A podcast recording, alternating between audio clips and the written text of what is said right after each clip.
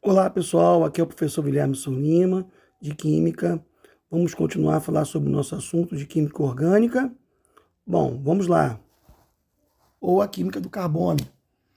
Para falar um pouco disso, eu quero começar a entender como se classifica o carbono.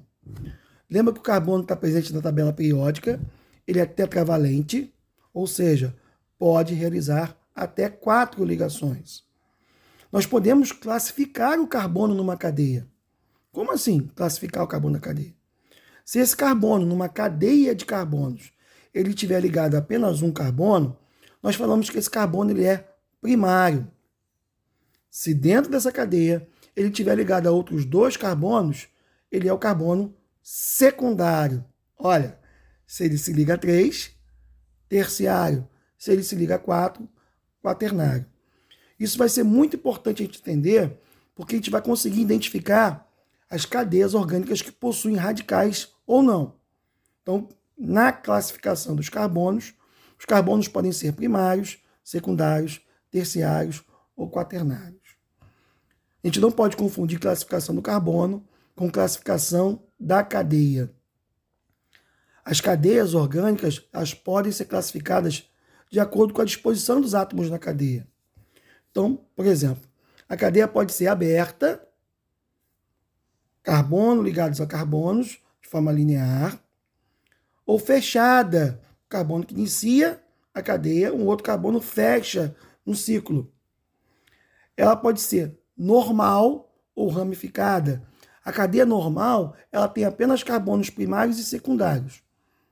Já a cadeia ramificada tem carbonos terciários e quaternários, ou seja, outras cadeias que se ligam a essa cadeia principal.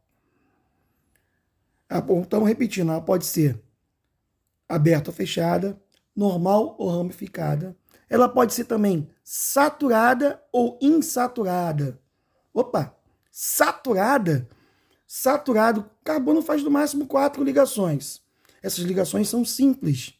Então, se todas as ligações de uma cadeia são simples, nós falamos que a cadeia ela é saturada, mas em muitos compostos pode ocorrer ligação dupla ou tripla. Que é isso, professor? Dupla ou tripla. Um carbono pode se ligar a outro átomo de carbono através de duas ligações ou três ligações, de um mesmo carbono para outro. Significa que eu tenho aí o que nós chamamos de insaturação. Então, ela pode ser aberta ou fechada, normal ramificada, saturada ou insaturada. Homogênea, só tem carbono e hidrogênio na cadeia. É o que nós chamamos de hidrocarbonetos, compostos formados apenas por carbono e hidrogênio. Se a cadeia só tem carbono e hidrogênio, nós temos ali uma cadeia homogênea. Mas se tiver um elemento químico diferente no meio da cadeia, um oxigênio, um enxofre, um nitrogênio, no meio da cadeia, um elemento químico diferente, falamos que essa cadeia ela é heterogênea. Bom, pessoal, dentro dessas classificações, estudar a classificação do carbono e a classificação da cadeia vai ser importante para que na frente a gente possa estudar um pouco mais sobre nomenclatura dos compostos. Um pouco diferente da, da, da classificação e da nomenclatura, está relacionado aos compostos que são chamados aromáticos, que são é, compostos formados por seis carbonos com insaturações intercaladas na estrutura fechada. Isso nós vamos ver nos próximos podcasts, tá, pessoal? Então, vamos estudar um pouco na orientação de estudo sobre a classificação do carbono e a classificação da cadeia. Dessa forma, poder entender as inúmeras possibilidades de formação de diversos compostos que estão presentes no nosso dia a dia e, assim, facilitar a nossa compreensão sobre a nomenclatura, que será o nosso próximo podcast.